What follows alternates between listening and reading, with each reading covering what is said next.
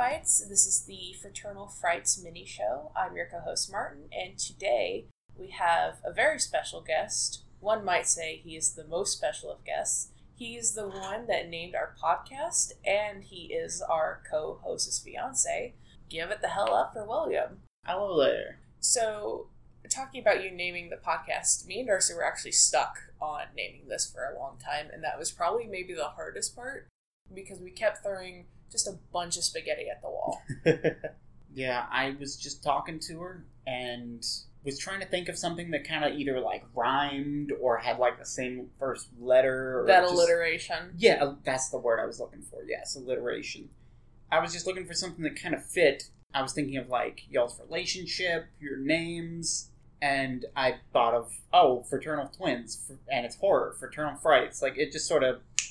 It was a very quick moment. Like Darcy brought it up, and then I was like, "You should call this." That's very good. I think for a long time I tried to push Darcy towards Twin Peaks, but spelled P E E K S. Like, ah, we're taking a peek at this stuff. But then, like, the SEO would just be horrible for that. I was about to say, I feel like being able to shout that out would be difficult. If it's Yeah. literally pronounced the same as a far more popular show. A way better show. I haven't seen the new season, so I can't say it's way better yet. Uh, I new mean- things can ruin old things. I like the old one. I still haven't seen the movie either, but Fire Walk with Me. yeah, that's neither here nor there because I was trying to get Darcy caught up before I watched any new stuff. I still need to rewatch, though I'm super into Clock 1999 recently, which is very Twin Peaks inspired. Interesting. So anytime I get on my Twin Peaks kick, I end up just watching that instead. I'm kind of similar in that I generally play the game Deadly Premonition because generally my stuff. I do love Francis York Morgan. Yes, because generally anything I think of immediately jumps to a game. Speaking of jumping to games, we are going to be talking about a very special game dear to your heart today. Mm-hmm. It's called Lobotomy Corp. It is done by indie studio Project Moon. I think it was released on Steam April 9th of last year, wasn't it? I recently found out about it, and I've been told that it's older. Oh, I never it? looked into the like origin year of it, but everyone's just like everyone that I'm talking to is like, yeah, I keep hearing about it nowadays, but it like came out forever ago. I thought. See, it doesn't look like an old game to me. It looks like the graphics and the way that the UI works. It seems pretty recent. Yeah, I mean, only a year or two. Right. When I say older, it could just be like a year doing research and just looking up things about it. Mhm. I occasionally pe- hear people talk of the legacy build, Oh, which yeah. I guess is the alpha footage and like alpha gameplay hmm that at some point just got completely overhauled, but for a while was a playable thing. Oh, wow. I think it was part of their. I believe it was crowdfunded, so it could have been like an early playable build of the crowdfunding process. That but now it's referred sense. to as the legacy, basically the alpha stuff, and it, it did have a different kind of style, and some of the creatures and how to work on them were changed a little bit. Right. But for the most part, not a whole lot's changed. It's just refined into what it is currently. Right. So, what Lobotomy Corp is, is a game that is, quote, a monster management roguelike simulation game, end quote. And I want to know, how did you find out about this game? Because this is, for me, this is like a very word salad string of words. Like, I understand what all these words mean individually, but trying to conceptualize that in my brain is super hard. I watch a lot of YouTubers, particularly just people who focus on comedy. Right. Less about gameplay walkthroughs, things like that. I if I wanted to know that, I'd just play it myself. Absolutely. But due to that, at some point, my YouTube recommendations sent some a video my way, uh, simply titled Lobotomeme Corp. Lobotomeme? Yes, Very good. I did not know the person doing it. It was a name I hadn't heard of. I had not heard of the game. This is the first I heard of it. I watched it So you saw the word meme and you were like, this is perfect for me, a gamer. again. Uh, YouTube was recommending it to me based on my previous interests. Either way, again, I focus on comedians, so I'm like, okay, this is probably good for a laugh. Mhm. I look into it. Admittedly, comedy was middling. Right. It wasn't a bad video by any means. I didn't exactly follow the person who It certainly got you interested in Lobotomy Corp. Though. Yes, looking at the game itself, I'm like, I gotta find out more of this. Mhm. I read a little bit here and there, but eventually got to a point where they're throwing out all these words and names that it was harder to follow. I just wanted to try it out. Right. And I know this game takes inspiration from like the SCP Foundation. Yes. It takes inspiration from Cabin in the Woods Yes. and also Warehouse 13. And I think, at least from like what I've seen, it definitely seems to be more oriented towards the SCP Foundation, or at least having more of an. I guess uh, this is going to be the wrong word for it. It's more of like an allegorical way of using like the SCP Foundation's like structure. You know, that's not a bad way of putting it, actually, but I would almost put it as like a combination of the SCP The genealogy, structure. yeah, mixed with a management game like SimCity or like Zoo Tycoon or something. Hey, this game is not a tycoon. It told me specifically that in the press kit. it is not a tycoon. They will murder you. I mean, tycoons do get murdered. They just have a lot of money. You do not get money. In the game, if you want me to just sort of give a brief overview at this point. Yeah. All right, all right. In the game, you are the manager of a sort of SCP containment facility. Right. Um, they're referred to as abnormalities, and they are not SCP. They want to be very clear about that. Right. There's nothing specifically taken from the SCP Foundation Yes. site. but it's horrific creatures where a lot of your employees and workers are seen as kind of disposable. Mhm. It's got a very similar mindset and very similar, like, these are things beyond humanity's understanding. We just sort of put them in a box, and we're going to send some people in there to poke at them and see what happens. What they're doing is Lobotomy Corp, the name of the corporation that you are a manager in, Right. is basically a very elaborate power plant. Yeah. The outside world needs energy. This is like the only thing strong enough to sustain what's going on out there. They only give you little hints and teasers as to what's going on out there, but Right. it's bleak. By working with these abnormalities, that's what they're officially referred to in game. Do game. not call them monsters. Do not call them ghouls. I'm just trying to be consistent when I talk. So, dealing with the abnormalities, basically, when they're happy, or at the very least, like properly contained, they generate in. That's where you come in. You're given a box at the start of each in game day right. that is just sort of has a serial number on it. Highlighting the box, you can choose from three, will give you a small blurb from the bio of the creature. But Right. that's it. You basically just have to guess from there. It could be something like, in the distance, you hear seagulls hmm and um, compared to like the fairies protect people who care for them Yeah. and it's like well which one is going to secretly kill me which one is going to you know be easier to manage Seagulls or fairies? Hmm. fun fact the seagulls is darcy's favorite abnormality because what that is is a large vending machine manned oh, yes. by two uh, like shrimp people in Shrimp fisherman outfits. Basically, working well on that, they give you a little energy drink that increases their stats for a bit. Work bad on it, they give you a drink, causes your employee to pass out, and then the whole room is sort of whisked away by a wave. Right. And when it comes back, it's just the machine and the and the shrimp people. Like your man is just whisked away into nothing. Is there a lore for how they get swept away? Yes, there is lore for every creature. Like I said, you just start off with the boxes. I As think. you work on it, you Mhm. get points. The points are spent on a sort of bio page, and that gives you more insight to the character. Well, you'll eventually learn its name. Mhm. You'll learn what to do and what not to do, what its powers are. But from the start, you're going in blind. You can physically see it in its box, Right. and that's all you have to go on. Right. And I know there's both a work procedure, quote unquote, mode, which seems to be like a free play mode, and then there's a story mode. Basically, story advances as you do sort of like mini quests. Mhm. and if you ever restart the game and it is encouraged that you do all the the story beats will play out of like oh welcome to the facility the basics will still play Mhm. but any of the other interactions any of the other story that's been revealed does not play because you've already seen it you've already done the quest the quest is no longer on your little board Right.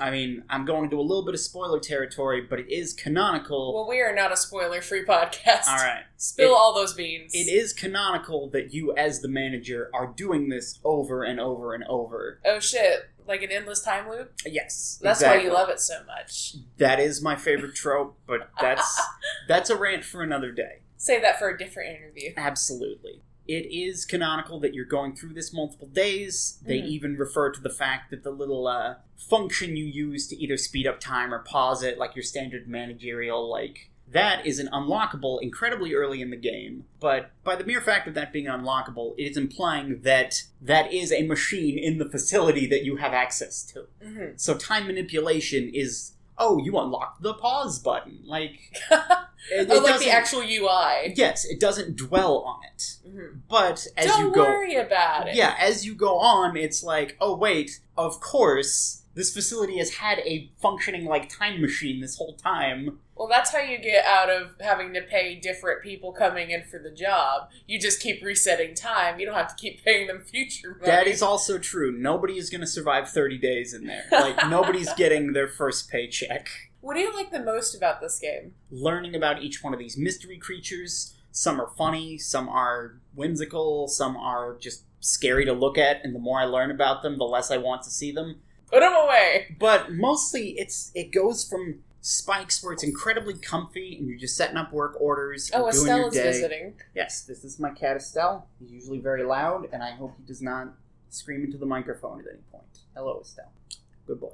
He is jingle jangling. But it will ramp up into just extreme stress. Mm-hmm. And it's got such a good amount, like, it, it gets the blood flowing. Trying to manage multiple creatures that are either trying to break out or have already broken out. Well, tell me about your favorite abnormality in the game. Well, I did mention before that my fiance Darcy's favorite, and I enjoyed a lot too, would be the uh, the shrimp people, the Right. the vending machine. It's in the game. It's called Well Cheers Mm-hmm. with a little dash in the middle, which is probably a reference to both them, you know, giving you the soda every time you work on them, and play on like the company Welchers because it's a juice thing. It's I know before you asked me sort of the story behind how somebody gets spirited away Yeah, after drinking ne- the wrong. you never did tell me that deep, deep shrimp lore. Yes, of course. The um, That deep fried shrimp lore. so when they when you get a new abnormality, you know nothing about it. As you work on it, you get points. You spend points on this sort of uh, stat sheet Mhm. to unveil different things like oh the abilities, what it likes and doesn't like. So trial and error to find out what works, but then you can get like a concrete record of a list. Right. When you have all the things unveiled name, powers, likes, dislikes, uh, stats, if it escapes you unlock a bio page, which generally has information on it. Sometimes it's set up like an SCP site where it's all told from sort of like observation log two, you know, from like a doctor. right. But for the the uh, shrimp people, it was a person's diary who had an encounter with the company Wellcheers, and they basically loaded him up in a van, uh, gave him and all the other like applicants a drink of the soda. Right. They all passed out. He wakes up on a fishing boat in the middle of nowhere, and he's Welcome to your new job. yeah, the, he, the, he's panicking and all that, and they're just like, "Hey, you got nowhere to go. We're very far from land, and like you were rented to us for like like six months, so you better just buckle up and learn to enjoy it." And the diary involves him slowly becoming accustomed to fishing life. And then, when the time of his "quote unquote" contract was up, he just they offered him a permanent position, and he was like, "You know what? I really like it here," and he just stayed with them. That's extremely good. Is does it imply that he becomes a, a shrimp person? He just stays like a regular person. I believe he's just a regular person, just working on the boat. I think the shrimp people are like the higher ups in the company or something. And, unless I missed a line, it didn't imply that the other people on the boat were shrimp people either. so I think it may be like a race of shrimp people running this sort of soda pyramid scheme to get fishermen to run their shrimping boats. Cheers! I'll drink to that, bro.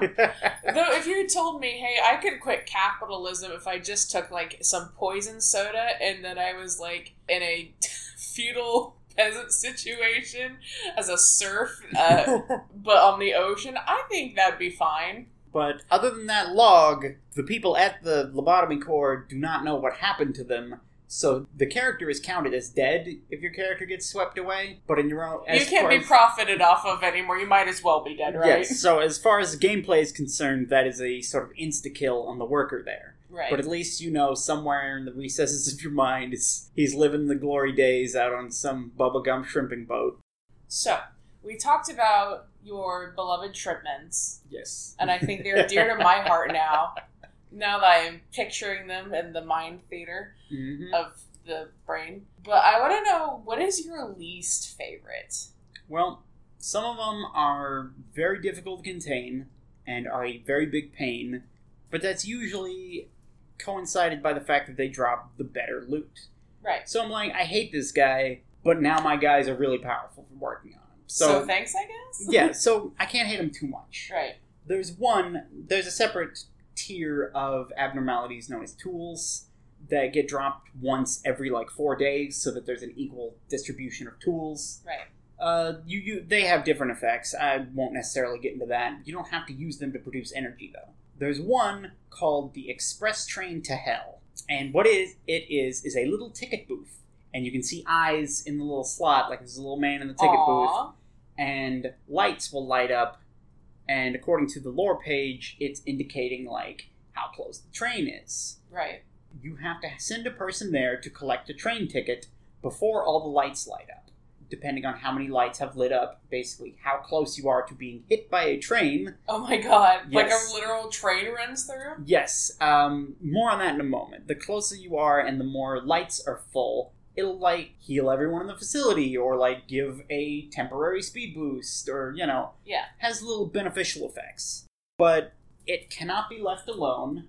The lights tick down regardless of your actions, while at least other abnormalities operate on almost a turn-based system. Right. Or one measure of work is It like seems one to be on an independent mechanic. Yes, it operates on its own. And if all the lights fill up and you don't have the ticket in time, Right. A train will just come barreling through your facility at a random height and angle. So sometimes it can just rip across the top of your screen, hitting no one and just scaring you, or it could go right through the most heavily populated place and just ruin your day. And being a tool, there are no there is no gear you can craft from it. Oh, boo. It has no long-term benefits. And I mean, that kind of makes sense though, because if you're on top of uh, you're, uh, uh, uh, it makes sense though because if you're on top of it, you still get like all of those beneficial bits. That is true. And one of the only ways of dealing with it, I imagine, would just station one guy right outside the door to just be your ticket man. Absolutely. Because it's not necessarily clicking on it in time. Your guy still has to physically walk from wherever he's stationed all the way down to it and grab his ticket. right. So trying to cut it close can easily get you run over. So this game isn't getting any more updates at the moment, but there is a sequel in the works. Yes, and every time I think about it, I seem to find a new trailer or a new concept video. So it is, it does seem to be a decent amount in production. Right. It's called Library of Ruina. Mhm. It is a different genre. It seems to be a turn-based sort of card battling game. yeah. Not card game like Magic It's the the Gathering. Hearthstone. Yeah, it's more like the cards are the abilities that your characters use. Okay. and so s- stacking different cards and things like that do combos with your team etc it looks fun um, the biggest thing that draws me in is that it takes place after the events of Lobotomy Corp in that same universe Oh shit. and in the game Lobotomy Corp you really only see what's going on inside your facility Right. with only snippets and brief mentions of what the outside world is like Mhm. this takes place in a library in a big city and is in the same world and is going to give a lot more insight to the world at large. So it's a sequel with completely different mechanics, so it's almost more like another game in that expanded universe, one could say.